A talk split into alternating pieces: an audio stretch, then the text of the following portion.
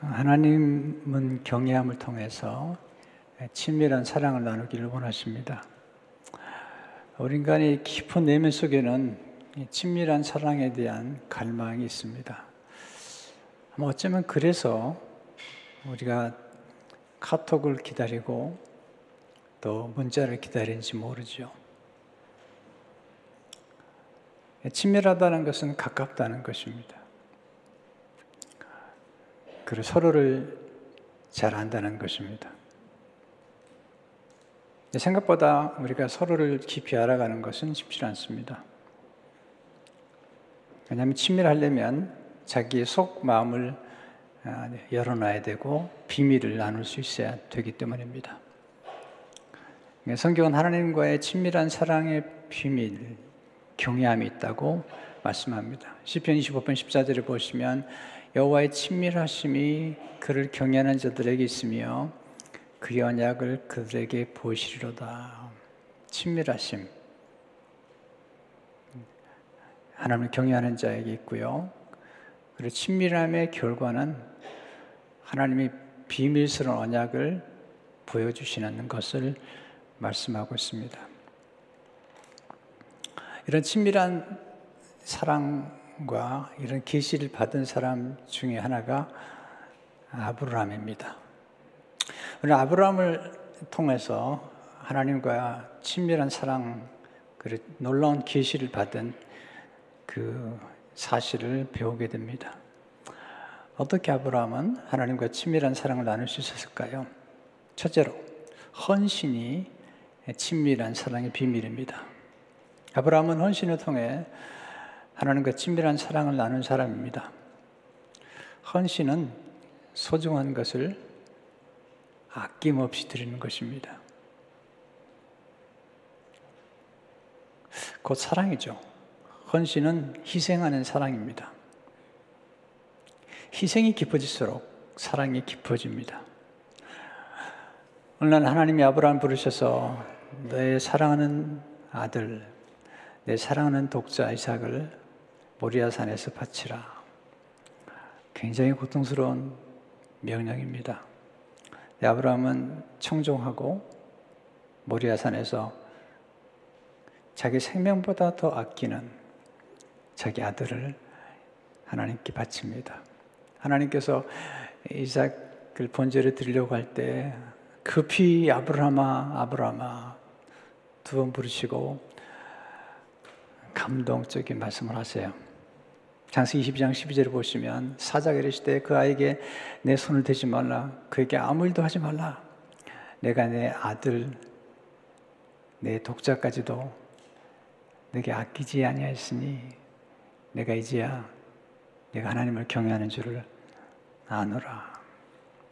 헌신이 참 중요하죠. 왜 중요하죠? 헌신이 친밀한 사랑으로 들어가는 문이기 때문이죠 오해하지 마세요. 하나님은 우리의 가장 소중한 것을 빼앗아가는 분 아니고요. 또 그럴 뜻도 없으십니다. 다만 우선순위를 확인하신 것입니다. 이 우선순위가 뭘까요? 토저는 하나님을 추구함이라는 책에서 이런 질문을 던집니다. 선물이 중요한가? 선물을 주신 분이 중요한가? 하나님의 선물로 주신 이삭이 중요한가? 이삭을 주신 하나님이 중요하니까. 선물이 중요하지 않다는 얘기는 아니죠. 왜냐하면 선물을 주신 분이 하나님이기 때문에. 그러나 우린 하나님이 우리에게 주신 선물에 집착하느라 선물을 주신 분을 망각하고 잊어버릴 때가 많은 것입니다. 하나님께서 우리에게 선물을 주신 겁니다. 생각해 보면 선물 아닌 게 없습니다. 우리 자녀들 선물이고요. 우리 손주들도 선물이고요. 우리가 가진 모든 소유, 생명까지도 선물입니다. 아브라함은 선물을 주신 하나님께 선물을 맡기신 하나님께 그 선물을 돌려드리기로 결정한 것입니다. 조금 깊이 생각해 보면 가능한 것이죠. 왜냐하면 이삭을 주신 분이 하나님이신데 이삭을 아브라함에게 맡기신 분이 하나님이신데 그 하나님께 이삭을 돌려드리는 것이죠. 그렇게 함으로써 네, 하나님에 대한 사랑을 고백하는 것입니다. 그러나 쉽지 않습니다. 엄청난 값을 지불하는 것이죠. 차라리 아브라함 자신을 바치는 게 쉬웠을 겁니다. 백세에 낳은 아들이잖아요. 그 아들을 바친다는 것이 얼마나 어려웠을까. 이렇게 친밀한 사랑을 나눈다는 것은 엄청난 값을 지불해야 됩니다. 고든 맥도날드와 게일 맥도날드 쓴 책에 보면 이렇게 얘기하고 있습니다. 친밀함은 결코 값싼 단어가 아니다. 진정한 친밀함이란 엄청난 값을 치러야 얻을 수 있기 때문이다. 친밀한 사랑에 값을 지불하는 분이 누구죠? 하나님 뭐에? 어머니세요. 여러분과 제 어머니. 잉태하고부터 시작해서 입덧을 하고 모든 변화를 경험하고 모든 생각이 변화가 되고 모든 관점이 변화가 되고 그리고 산고 산통을 겪으면서 아이를 낳습니다.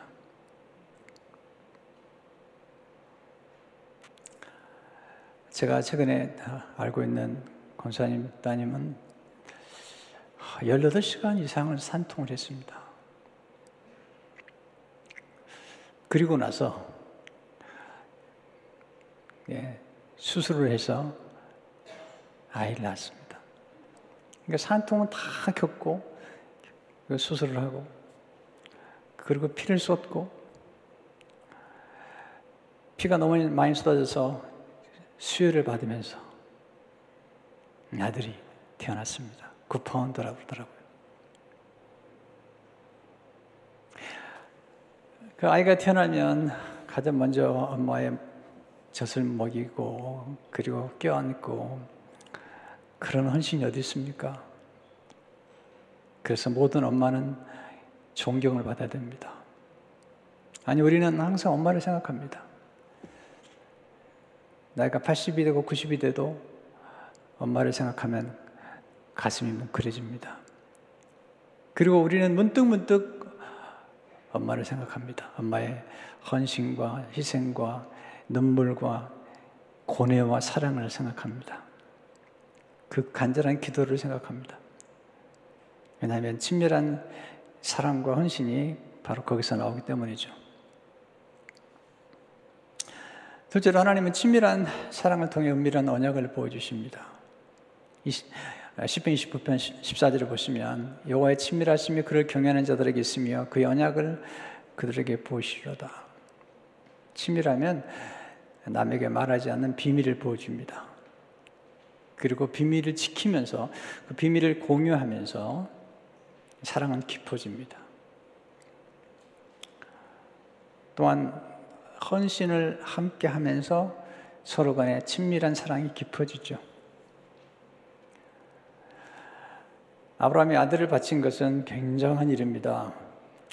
근데 그 일이 왜 그렇게 중요하냐면 2000년 후에 하나님 아버지가 아들을 내어주는 희생을 하시는 그 경험을 첫 번째 했던 사람이 아브라함이기 때문이죠. 그 아브라함에게 하나님께서 보여주신 언약이 있습니다. 그 언약이 순양입니다. 그 순양은 곧 예수님이죠. 창세기 22장 13절에 보면 아브라함이 눈을 들어 살펴본 적한 순양이 뒤에 있는데 뿔이 수풀에 걸리는지라 아브라함에게 가서 그 순양을 가져다가 굉장히 중요한 표현이에요. 아들을 대신하여 번제로 드렸더라. 하나님께서 그 이삭을 대신해서 순양을 예비하셨는데 2000년 후에 예수님은 예수님을 위해서 대신 순양을 준비하신 게 아니라 예수님 자신이 순양이 되셔서 십자가에서 죽으신 것입니다. 하나님 아버지가 경험할 아들을 내어주는 그 엄청난 헌신을 먼저 경험한 사람이 아브라함이죠. 곧 순양은 예수님을 의미하는데요. 예수님은 모든 언약의 총체이시죠. 그 언약을 보여주신 분이 하나님이시고 그 언약을 최초로 본 사람이 아브라함이죠. 그러니까 친밀한 사랑을 나누게 되면 네, 비밀을 보여주는데 하나님께서 아브라함에게 보여주신 비밀은 순양, 장착하실 대속, 우리의 죄를 대속해서 우리를 대신해서 죽으실 그 어린 양 예수 그리스도를 보여주신 것입니다. 그래서 성경은 예수님이 비밀이다. 하나님의 비밀이 예수님이시다. 고로스 1장 26절 27절을 보게 되면 이 비밀은 만세와 만세로부터 감춰졌던 것인데 이제는 그의 성도들에게 나타났고 하나님이 그들로 하여금 그 이 비밀의 영광이 이방인 가운데 얼마나 풍성한지를 알게 하려 하십니다. 이 비밀은 너희 안에 계신 그리스도니 곧 영광의 소망이라. 우리가 아브라함보다 축복을 받았습니다. 아브라함은 멀리서 그리스도를 보았다면 우리 예수 그리스도를 믿고 영접한 다음에 우리 안에 그리스도께서 계신 은혜를 경험하게 된 것입니다. 하나님 아브라함이 독자 이삭을 바쳤을 때 그 놀라운 사랑을 감격하면서 아브라함에게 하신 놀라운 축복은 아브라함을 친구로 삼으신 거죠. 야고보서 2장 23절을 보게 되면 이에 성경이 이른바 아브라함이 하나님을 믿으니 이것을 의로 여기시다는 말씀이 이루어졌고 그는 하나님의 벗이라 칭함을 받았나니 아, 여러분 친구가 믿으죠 예수님께서 제자들 향해서 내가 너희를 종이라 하지 아니하고 친구로 하노니 내가 아버지께 받은 것들을 다 알게 하려 합니다. 친구 사이라는 의미는 뭐냐면 뭐 비밀을 나눌 수 있는 사이 그리고 그 비밀을 서로 지켜줄 수 있는 사이. 하나님께서 아브라함에게 비밀을 보여주시고, 그리고 남이 모르는 것들을 미리 알려 주시잖아요. 창세 18장 17절을 보시면 여호와께서 이르시되 내가 하려는 것을 아브라함에게 숨기겠느냐.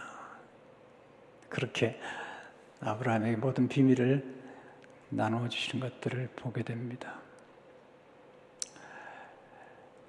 그러니까 우리가 이제 친밀한 사랑을 나눈다는 것은 여러 차원인데요. 이렇게 어, 서로 어떤 헌신에 동참할 때 그 헌신을 통해서 어, 공동적인 헌신을 통해서 친밀해지죠. 그러니까 아브라함과 이삭의 헌신, 아브라함과 이삭 그 아들이 그 모리아에서 경험한 그 경험은 결코 잊을 수가 없죠. 예수님께서 세 명의 제자들을 데려다니시잖아요. 그리고 여러 가지 경험을 시키시는데 그 경험을 잊을 수가 없죠. 모리아 산에서의 경험처럼 변화선상에서 예수님과 세 제자와의 그 경험은 잊을 수 없는 경험들이죠. 이 주일이 되면 우리 성가대원들이 참 수고를 많이 해요. 또 우리 찬양팀 수고를 많이 해요. 근데 이런 공동적인 헌신들이 주는 기쁨이 있습니다. 또한 특별히 선교지의 선교를 함께 다녀오신 분들을 보면 아, 그 기억이 굉장히 오래 갑니다. 평생 가거든요. 왜냐하면 선교에 함께 헌신함으로 그 경험했던 경험들이 우리에겐 큰 축복이 되고 기쁨이 되는 것을 보게 됩니다. 친밀한 사랑은 어떤 사랑일까요? 둘째로, 친밀한 사랑은 마음과 마음이 이어지는 사랑입니다. 친밀한 사랑은 거리와 관계가 있습니다. 친밀하다는 것은 가깝다는 것입니다. 그러나 공간적으로 가깝다고 다 친밀하지 않아요. 예수님과 제자들 가운데 특별히 가른 유다를 보십시오. 예수님은 3년이나 가까이 지냈지만 그는 마음을 주지 않았습니다. 아무리 세월이 오래 흘러도 마음을 주지 않는 사랑은 친밀한 사랑이 아닙니다. 마음을 주지 않게 되면 서로를 이해할 수 없습니다. 그러니까 3년 동안 가르니다는 예수님을 따라다녔지만 예수님을 모릅니다. 우리가 누군가를 알면 반드시 상대방을 존중해야 됩니다. 경멸하고는 무시하거나 경멸하고는 상대방을 알 수가 없습니다. 피상적인 관계 비극이 뭐죠? 네, 소홀하다는 것과 경멸 그리고 무지가 낳는 거죠. 여러분 누구를 존경하지 않고 어떻게 배웁니까? 네, 스승을 멸시하면서 배울 수 있나요? 누구를 욕하면서 배울 수 있나요?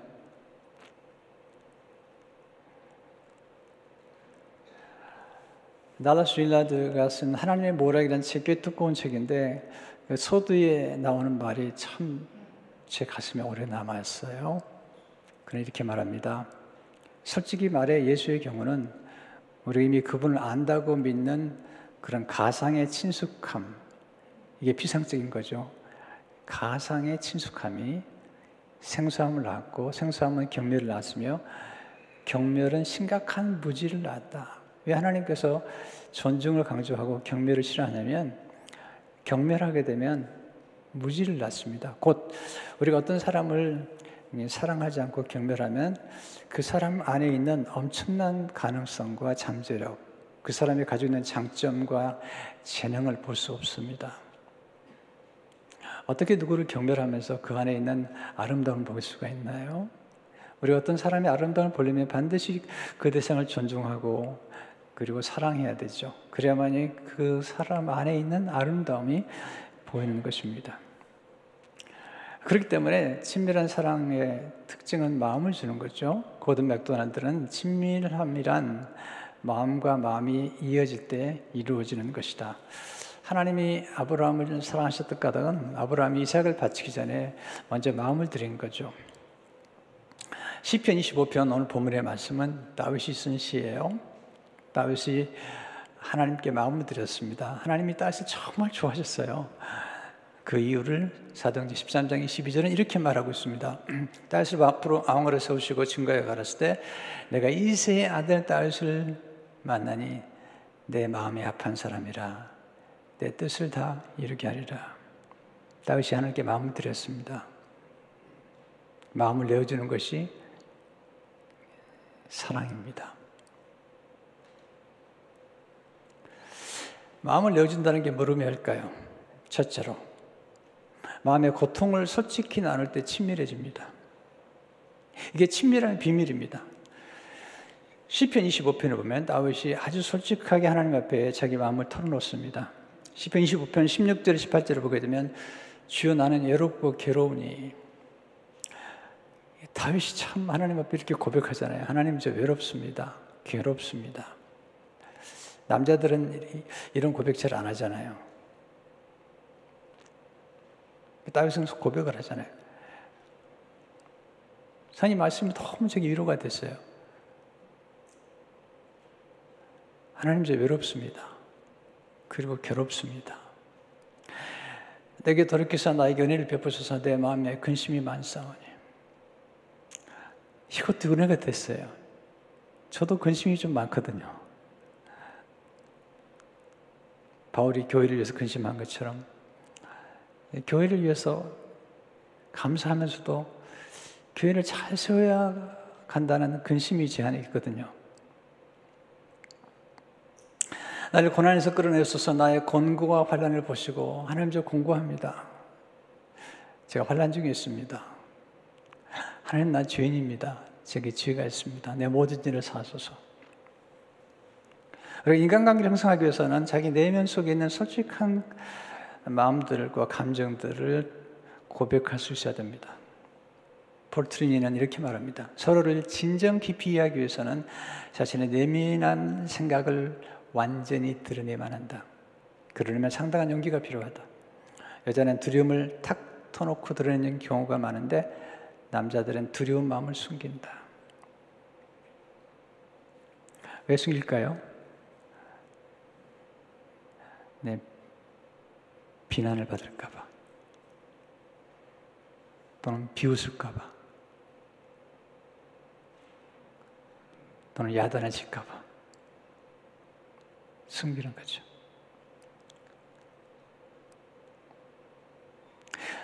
솔직하게 얘기해도 아내가 이해해 줄 수 있다면 그리고 품어줄 수 있다면 솔직한 두려움도 나눌 수가 있겠죠.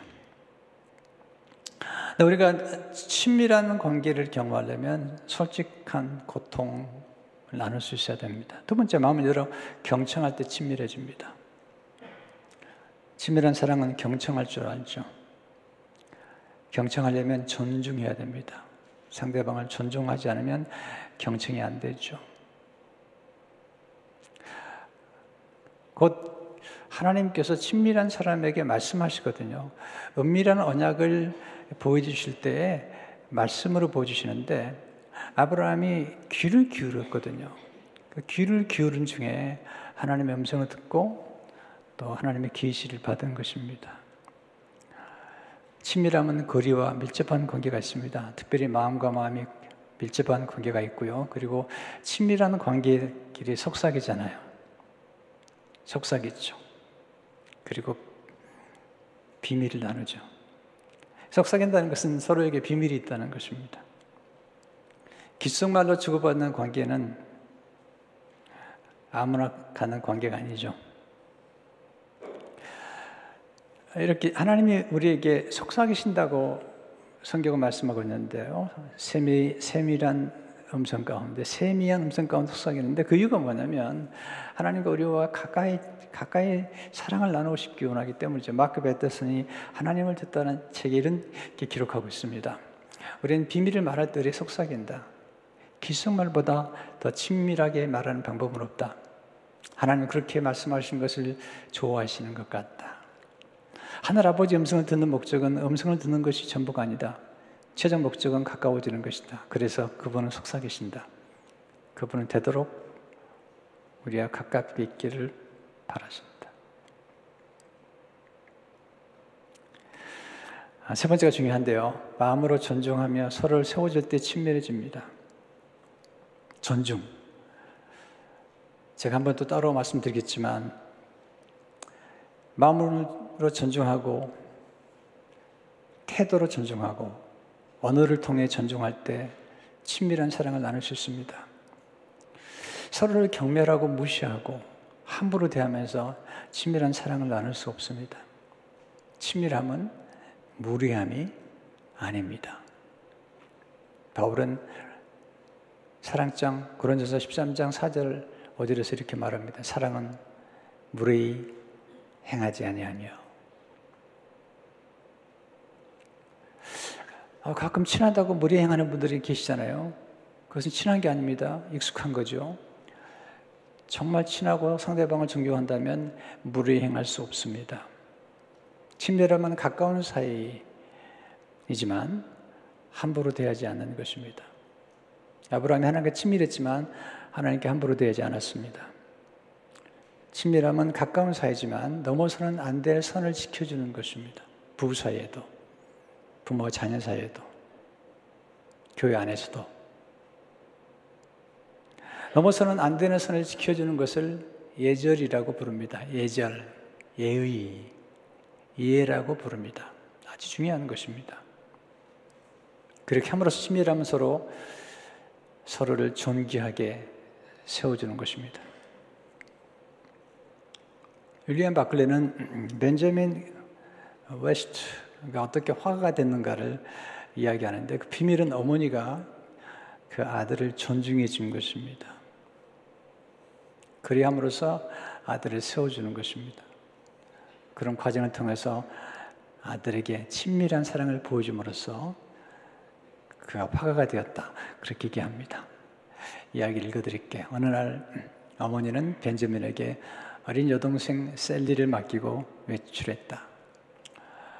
어머니가 제비 없는 사이 그는 컬러 잉크병을 몇 개 발견하고는 그것으로 셀리의 얼굴을 그리기 시작했다. 자기 여동생이에요. 그 바람에 집안 여기저기가 온통 잉크 자국으로 제법 난장판이 되었다. 어머니가 돌아왔다. 어머니는 어질러진 모습을 봤으나 아무 말도 하지 않았다. 그리고 종이를 집어들고 그림을 바라봤다. 그러고는 아니 이거 샐리 아냐? 하고 말하며 몸을 굽혀 벤자민에게 입맞춤을 해주었다. 그때부터 벤자민 웨스트는 기회 있을 때마다 나는 어머니의 입맞춤 덕분에 화가 되었다고 말하곤 했다. 입맞춤이 의미하는 게 뭐죠? 아들을 존중해주고 아들의 재능을 인정해주는 것. 난장판에 관심 있는 것이 아니라 아들이 그린 그림에 관심이 있었고 아들이 가지고 있는 놀라운 재능에 관심이 있었던 것입니다.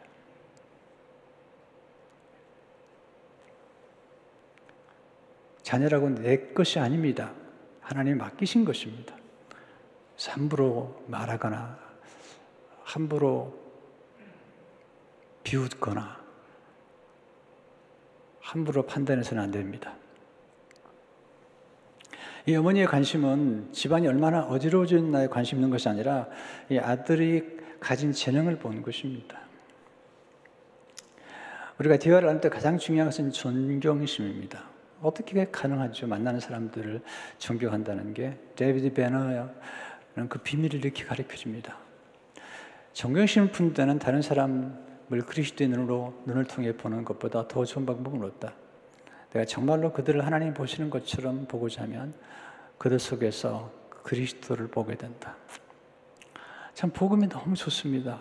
예수님의 복음. 왜냐하면 예수님의 복음은 죄인된 우리를 경멸하거나 비웃지 않습니다. 예수님의 세리와 창기들을 비웃은 적이 없습니다. 오히려 그들을 용서하시고 그들을 존귀 여기셨습니다.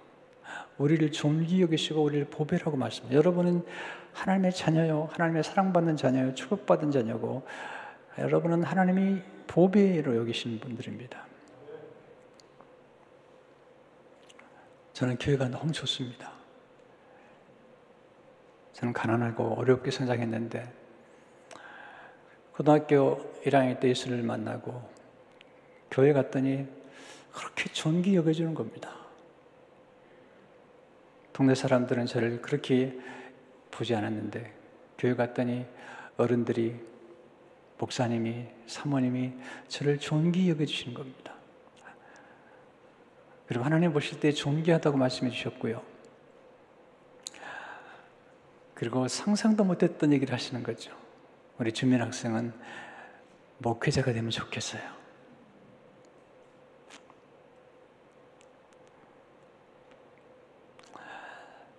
이게 제가 경험한 복음이고 하나님의 사랑입니다. 연약함이 친밀한 사랑의 비밀입니다. 사랑은 서로 연약함을 깨어나 줍니다. 정말 사랑하면 연약함을 비웃지 않습니다. 깨어나 줍니다. 연약함은 온유함을 낳습니다. 사랑의 특성은 부드러움이 있지 과격함이 있지 않습니다. 진정한 사랑은 상대방을 물어뜯지 않습니다. 상, 사랑하는 대상을 파괴하거나 망가뜨리지 않습니다. 10편 25편에서 다윗은 하나님의 온유한 자를 지도하신다고 찬양하죠. 10편 25편 9절을 보게 되면 온유한 자를 정의로 지도하시며 온유한 자에게 그의 도를 가르치시로다. 진정한 사랑은 연약함을 통해 하나가 됩니다. 연약함을 통해 연합하게 됩니다. 연합을 통해 풍성한 열매를 맺게 됩니다.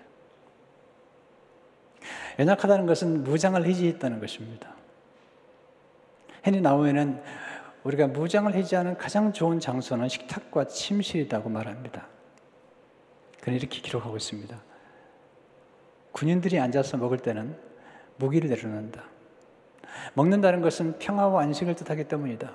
잠자리에 누울 때는 그보다 더 약해진다. 식탁과 침대는 연약함 중에 사랑이 표현될 수 있는 친밀함의 두 초석이다. 식탁이 참 중요하고요. 먹는 게 중요합니다. 식탁은 거룩한 것입니다. 그리고 교제가 있는 것입니다. 식탁을 엎었다는 것은 큰 죄입니다. 그래서 사랑이 담긴 음식뿐만 아니라 그 음식을 가꾼 농부와 섬기는 어부들을 무시하는 것입니다. 그리고 그 식탁을 주신 하나님을 무시하는 것입니다. 식탁은 거룩한 것입니다. 침시도 마찬가지죠. 가장 연약해진 그 자리에서 서로를 존중해 주는 것은 귀중한 것입니다. 우리 문제는 연약한 것이 아니라 너무 힘이 세고 너무 말이 거친 것입니다. 헨리나무에는 권력은 죽인다, 약함은 창조한다. 지금 전쟁을 보십시오. 한 사람이 탐욕 때문에 한 사람의 권력에 대한 남용 때문에 얼마나 많은 사람들이 고통을 받는지, 얼마나 많은 병사들이 죽어가는지, 참 가슴이 아프죠.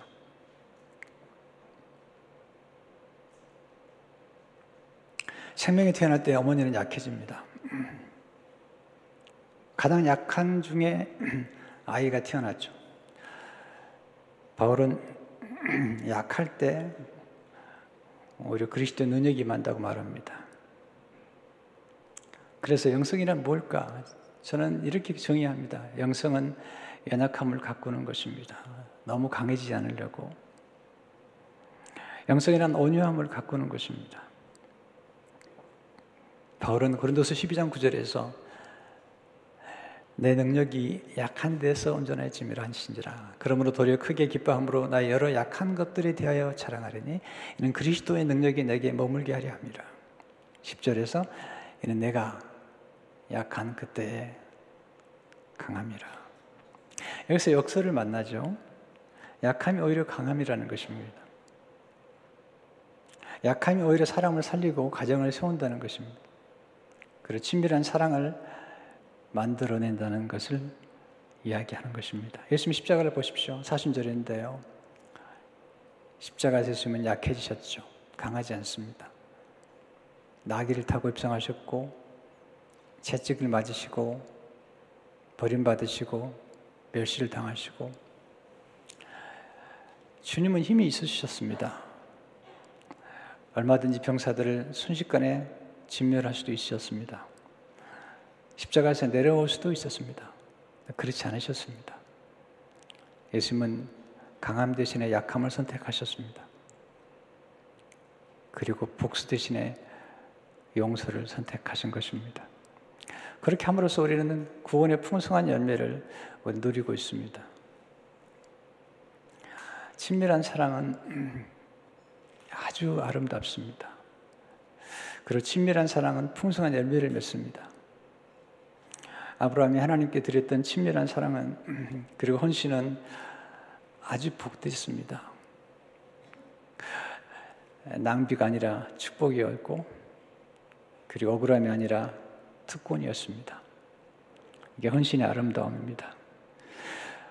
우리 하나님과 깊은 사랑을 나누기 위해서 필요한 게 있습니다. 기도입니다. 기도란 하나님과 친밀한 사랑을 나누는 대화입니다. 또한 특별히 또한 우리가 하나님을 섬길 때 주님의 교회 안에서 또는 선교를 위해서 함께 헌신할 때 굉장한 친밀한 사랑을 누리게 됩니다. 아까 말씀드린 것처럼 예, 함께 전도하거나 함께 선교하거나 함께 봉사할 때 그때 우리는 친밀한 사랑과 또 친밀한 교제를 누리게 됩니다. 그리고 아름다운 추억들을 성스러운 추억들을 우리 영혼에 간직하게 됩니다. 제 안에 친밀한 사랑의 갈망이 있습니다. 그리고 여러분 안에도 그 사랑이 있습니다. 비밀은 하나님을 경외하는 데 있습니다. 곧 하나님을 존귀 여기는 데 있습니다. 그리고 우리가 만나는 사람들.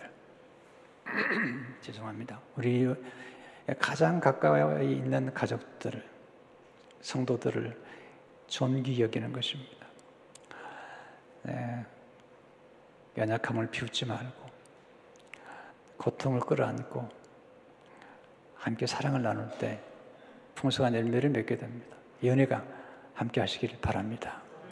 하나님 아버지, 오늘 주신 말씀, 생명의 양식, 우리 가슴에 새기게 하시며, 우리 안에 심어두신 친밀한 사랑의 갈망을 소중히 가꾸게 하시며 이 친밀한 사랑의 불꽃이 우리 안에서 거룩하게 타오를 뿐만 아니라 친밀한 사랑의 비밀인 헌신, 그리고 솔직한 대화와 경청, 그리고 마음과 마음을 내어놓고 서로를 사랑하는 존중, 이 소중한 것들을 우리 삶 속에 적용할 수 있도록, 우리 가정에서, 교회 안에서, 그리고 일터 현장에서 적용할 수 있도록 축복해 주옵소서.